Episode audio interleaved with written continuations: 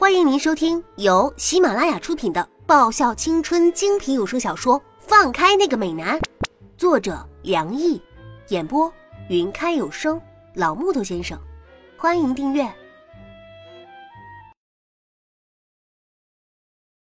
第九十七集。哎，叶子，你看这橱窗里的衣服多有意思啊！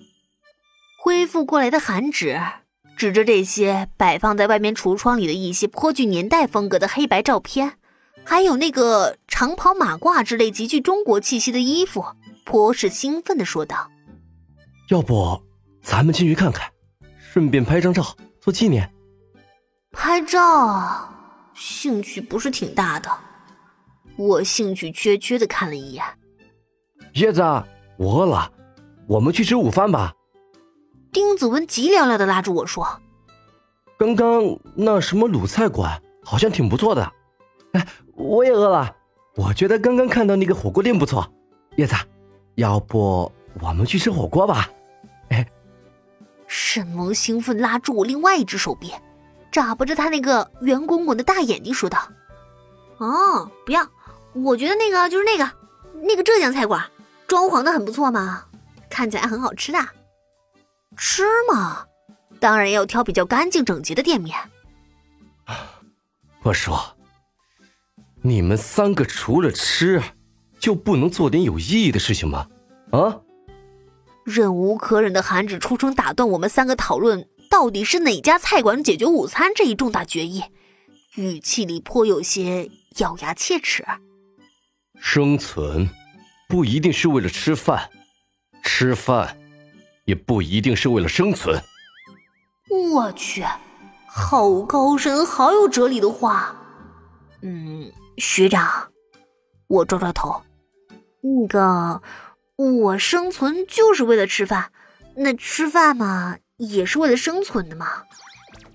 不吃饭的话，我早就嗝屁了。唉，肤浅的我，注定是成不了泰戈尔那之类的人了。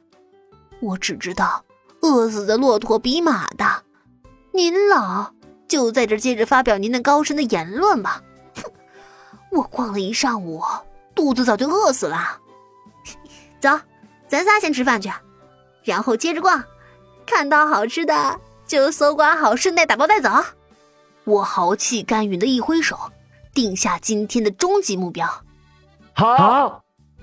听着沈萌和丁子文那中气十足的应和声，我那个心情叫做激动啊，情绪高昂啊！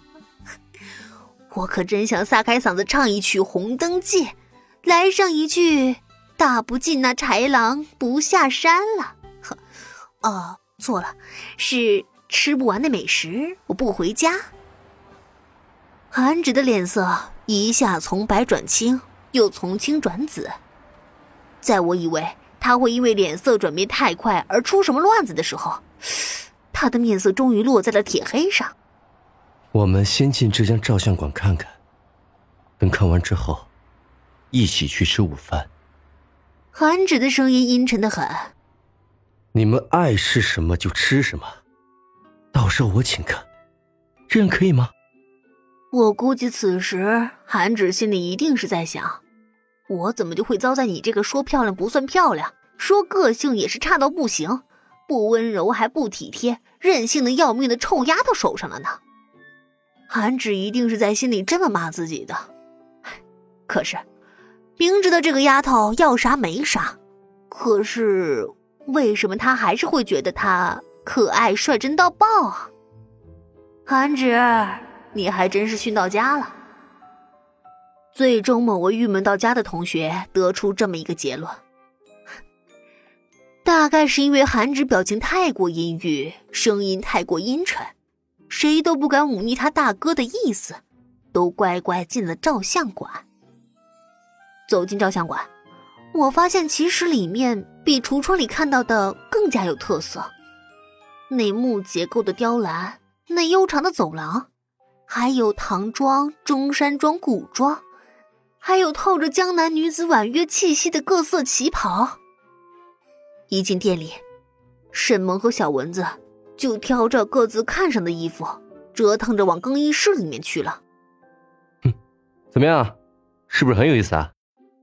恢复到正常阶段的韩芷扬起他招牌式带着邪魅气息的笑脸，他翻动着衣架上的衣服，语气里带了些兴奋：“丫头，你看这衣服多漂亮啊，是不是很想要照上一张照片的冲动啊？”我看有冲动的人是你吧？我顺手拿起一件古装，放到韩芷面前比划着，那层层的裙摆。隐约可以想象出那种神秘感。学长，你看啊，你穿这件，然后把你那个头发披散下来，我保证，要是有导演看到你的照片的话，一定会翻拍《白发魔女传》的。到时候啊，你就会成为最佳女主角，连假发都省了，剧组一定会很高兴，少了一笔预算的。你这丫头！还真的是被我们宠到无法无天了！你，韩芷脸色一郁，屈指向上，扣住我的脑袋。走开！你这个往自个脸上贴金的家伙！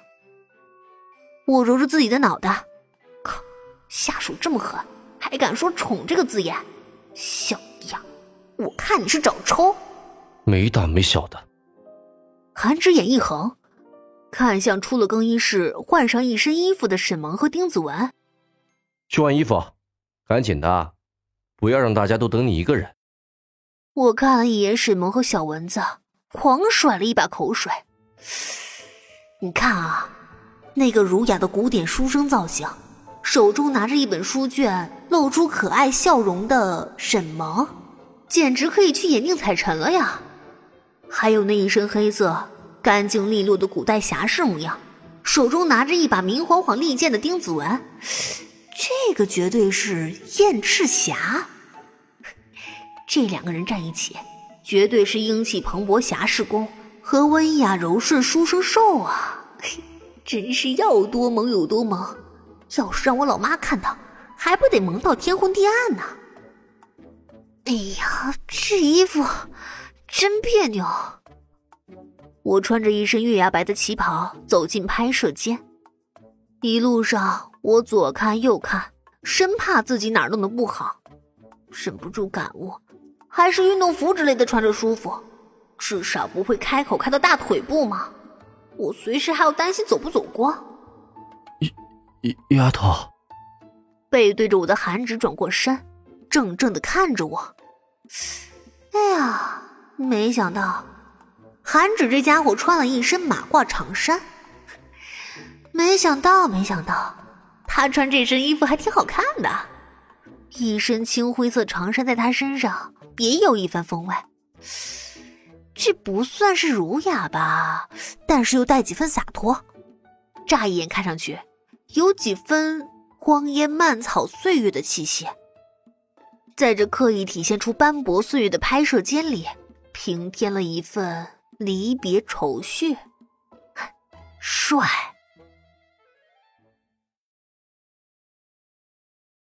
本集已播讲完毕，记得顺便订阅、评论、点赞、五星好评哦！